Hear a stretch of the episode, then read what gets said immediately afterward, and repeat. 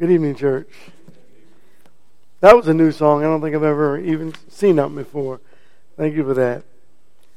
I want to continue looking at uh, Joseph and Jesus, and just when we read the word, uh, the story of Joseph, uh, the account of Joseph, we can see Jesus and, and teach even that next level, uh, helping our children understand the significance of this account.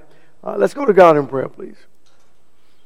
Heavenly Father, we love you so very much, and we're so thankful to you for blessing us as you blessed us in so many ways, and we're so incredibly thankful to you for all that you've done and for all that you do. And we're mesmerized by your power and, and Lord God, just to understand, even just for a moment, how how you work and the blessings that you've given to this earth and life and prayer being echoed at the same time. You can hear them with clarity and you answer them. We we're just so thankful, Lord God, to you. And we ask that you'll help us to remember uh, your great blessing in Jesus, your great Son who died on that cruel, cruel cross of Calvary for us all.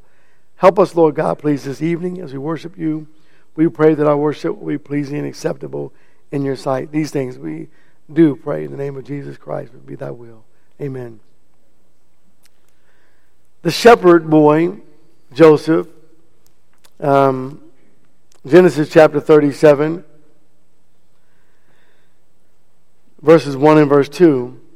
Now Jacob lived in the land where his father had sojourned, in the land of Canaan. And these are the records of the generation of Jacob.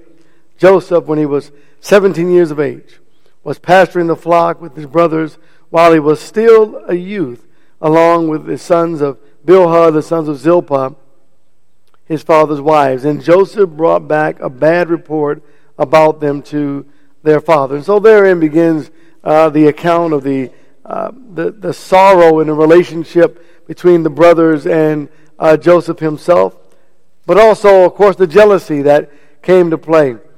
The shepherd boy. But Jesus also was a shepherd. We know the accounts in John 10 and other places where Jesus is the good shepherd for us all, the chief shepherd of all. Joseph was given a coat in verse 3 of many colors. The Bible says, Now Israel loved Joseph more than all his sons because he was the son of his old age, and he made him a very colored tunic or a very colored coat. And Jesus received uh, something also uniquely precious in John chapter 19. Sadly, though, and oddly, it wasn't the same kind of gift.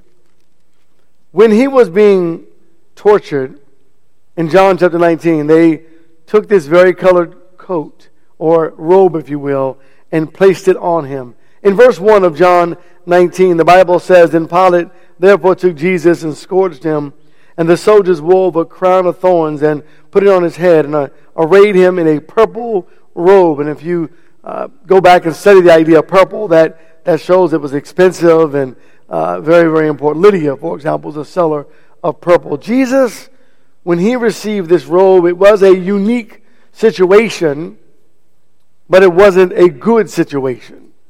Matthew 27, please.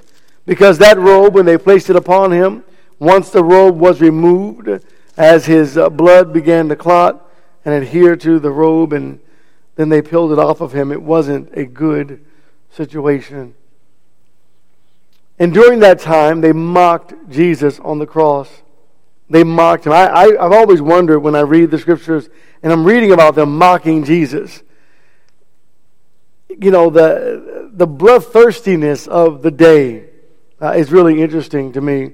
Um, but also the very fact that, that they would mock Jesus while he's on the cross. Can you imagine that? A man is dying and you, and you mock him.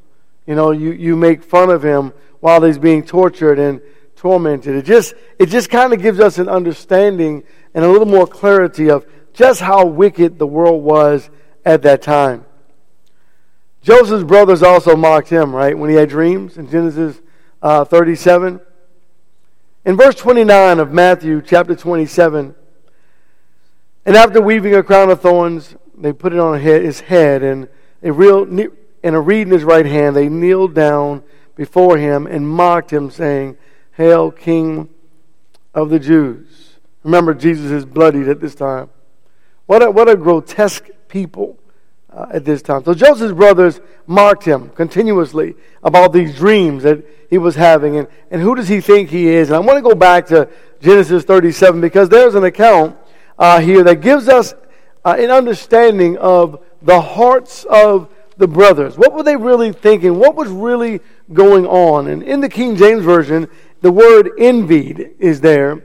Uh, in the New American Standard Version, Genesis 37, beginning at verse 10, and he related it to his father's dream and to his brothers.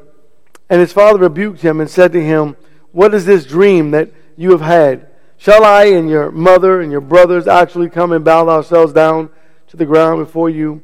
And his brothers were jealous of him, but his father kept the saying in mind. And so in this, in this text is the idea that his brothers were envious of him.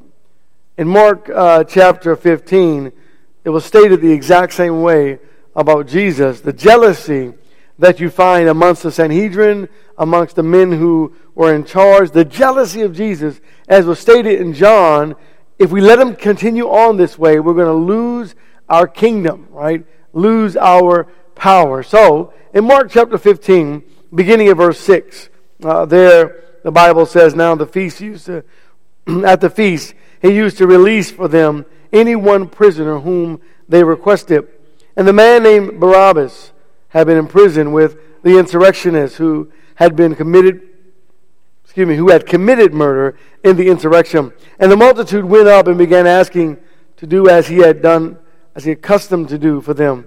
And Pilate answered them, saying, Do you want me to release for you the king of the Jews? For he was aware that the chief priest had delivered him up because of envy. You ever wondered, like, what if, what if the chief priest said, you know, we need to rethink our spiritual lives right now? Because we know that we are envious of this man. We don't, we don't really have anything against him. We don't really have any evidence, but honestly, we're just envious of him. We're jealous of him. We, we don't like him because the people are following him. But that wasn't the case. In Genesis chapter 41, we find the age that Joseph began his ministry, if you will, or his work uh, as he began to rule uh, under. Uh, Pharaoh. In verse 46, the Bible says, Now Joseph was 30 years old when he stood before Pharaoh, king of Egypt, from the presence of Pharaoh, went through all the land of Egypt. And so he was 30, and you know, Luke tells us also in Luke chapter 3 that Jesus also was 30 years old when he began his ministry. There are these parallels that God has given to us in the text that just indicates there's something more to the account of Joseph than just a story. It's an introduction of Jesus, as we would say, uh, types and antitypes. And it's, it's an introduction of the Messiah who would come to the world. And isn't it interesting and unique that it is Joseph who provides bread for the people, for the whole world, right? I'm going to John chapter 6. The whole world in, in starvation during the famine came to Joseph for food. The Bible makes it clear they came to Joseph for bread.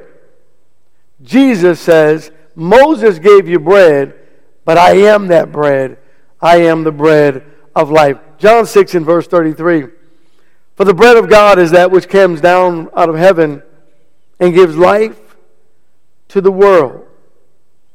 And they said therefore to him, Lord, evermore give us this bread. And Jesus said, I am the bread of life. Did they mean that when they said that? Give us this bread. And Jesus says, I am the bread. I am everything that you could ever want or long for. I am the sustenance. I am the fulfillment of your life. I'm everything that you could ever need. Jesus, we're not looking for that. We want literal bread. I am the bread of life. He who comes to me shall not hunger, and he who has, believes in me shall never thirst. Verse 48 I am the bread of life. Verse 51 I am the living bread that came down out of heaven. If anyone eats of his, this bread, he shall live forever. And the bread also which I shall give for the life of the world is my flesh. Jesus.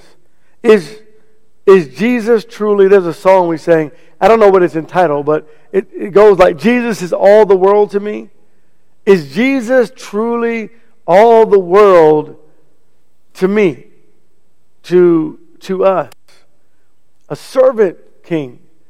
I love the question of old uh, how can a king be a servant because kings don't serve? The question was asked if Jesus is a king, then why did they kill him? Or how could they have killed him being a king? And yet kings are killed all the time. But Jesus was unique because as a servant king, he gave himself to the people and allowed himself to be crucified. Joseph was a servant. Jesus was a servant who came and volunteered to serve on our behalf. And Joseph, Revelation 21, was given something while he was serving. He was given a Gentile wife. Right? Pharaoh gave Joseph one of his daughters as his wife, a Gentile wife. Would have been frowned upon, if you will, back in that day. A Gentile wife. Jesus was given a wife. The wife that he has is called his bride, and it's composed of both Jews and Gentiles. It's the whole world. Revelation 21, the church, and verse 9.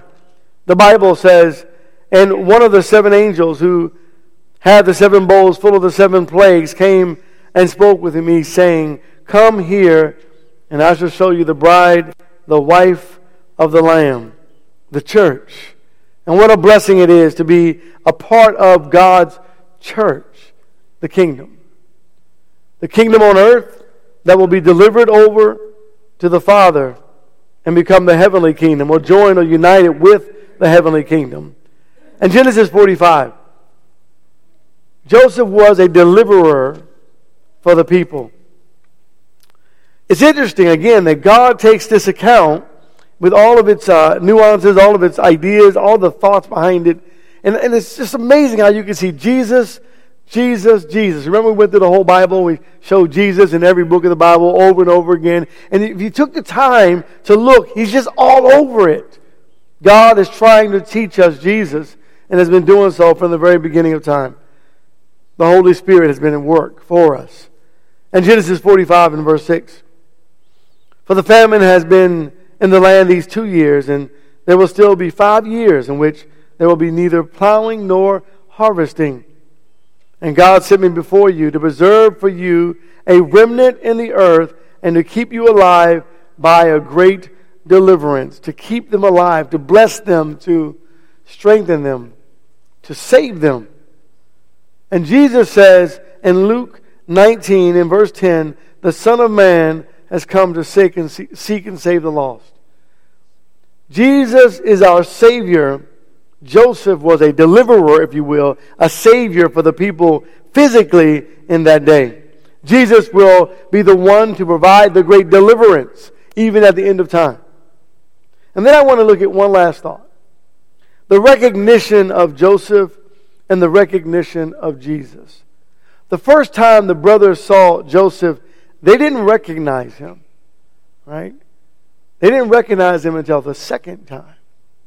And in Genesis 45, beginning at verse 3, then Joseph said to his brothers, I am Joseph. Is my father alive? But his brothers could not answer him, for they were dismayed at his presence. And then Joseph said to his brothers, Please come closer to me. And they came closer and said, or he said rather, excuse me, I am your brother Joseph, whom you sold into Egypt. How could that be? Right? How could that be? I'm going to Zechariah. Jesus came. God came. amazing.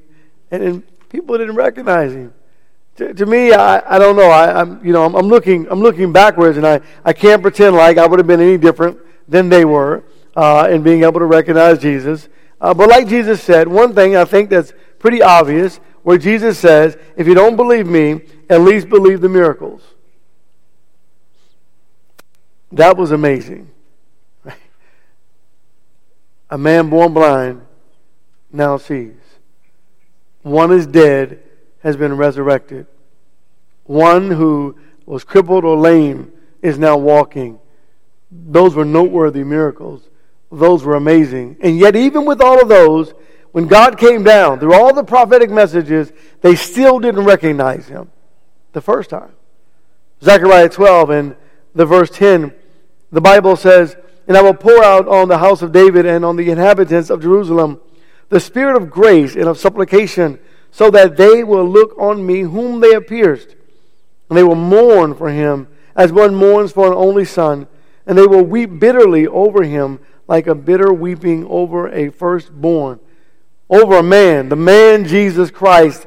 They're going to look at Jesus. They're going to see Jesus on the cross. Revelation chapter 1. Now, every eye, even the eyes that pierced him, will see him, and yet they didn't recognize him when he was standing right in front of them, when he walked amongst them, when he fed the thousands, when all the works that he did, when he told them specifically, I am the bread of life, I am the true shepherd, I am the vine, I am God, and yet they didn't recognize him. To me, when they trap Jesus at the edge of a cliff and then he walks through them, that tells me that something was different about Jesus. I mean, how do you do that when you got all these people there and he just walked and they intend to kill him and he just walks through them? How does he do that? Jesus was uniquely different. How amazing, and yet they didn't recognize him. Verse 4 says, Revelation 1 John to the seven churches that are in Asia, grace to you and peace from him who is and who was and who is to come and from the seven spirits who are before his throne, and from Jesus Christ, the faithful witness, the firstborn of the dead, and the ruler of the kings of the earth, to him who loves us and released us from our sins by his blood. And he has made us to be a kingdom, priest to his God and Father. To him be glory and dominion forever and ever. Amen. Behold, Jesus says, behold, he is coming with the clouds and every eye will see him, even those who pierced him, and all the tribes of the earth will mourn over him. Even so, amen. I am the Alpha and the Omega, says the Lord God, who is and who was and who is to come, the Almighty. Here's this great proclamation of Jesus, the one whom they did not recognize, the one whom they could not see as God and yet he was revealed as God and is revealed to us as God. Here's what's interesting. The first time Jesus stood before Pontius Pilate, remember that?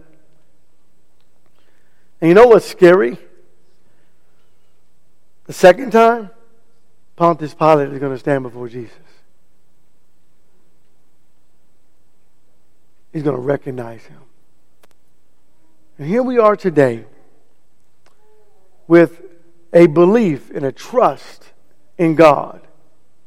God has not only brought salvation down to humanity, and, and yet we don't see Him, we believe based on all the evidence that God has given to us. You know, they say if you, if you took every Bible, right, the Biblios, if you took the book itself, online and offline, you took every Bible and you, you destroyed them in whatever way.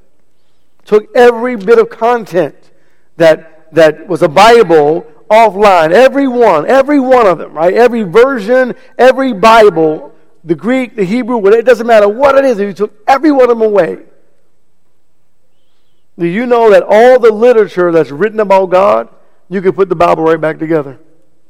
Now that's amazing. You can't get rid of this book. And this is the book that's going to meet us in the end, church. I love the fact that it's an open book test. you know, it's great. It's an open book test, right? I love when the teacher used to say that. Well, today we have a test, a pop quiz, uh, but I want you to know I'm going to Romans rather, uh, um, Romans rather, chapter four, chapter twelve, um, that this is going to be an open book test. So love that. Didn't get that often, but Romans Romans fourteen.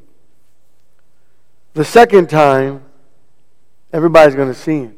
I could go to 1 Thessalonians chapter 4 about the second coming of the Lord. But I just want to grab a thought out of Romans chapter 14, beginning at verse 12. Verse 10, rather. But you, why do you judge your brother? Or you again, why do you regard your brother with contempt? For we shall all stand before the judgment seat of God. For it is written, As I live, says the Lord, every knee shall bow to me, and every tongue shall give praise to God. So then, each one of us shall give an account of himself to God. The second time, right?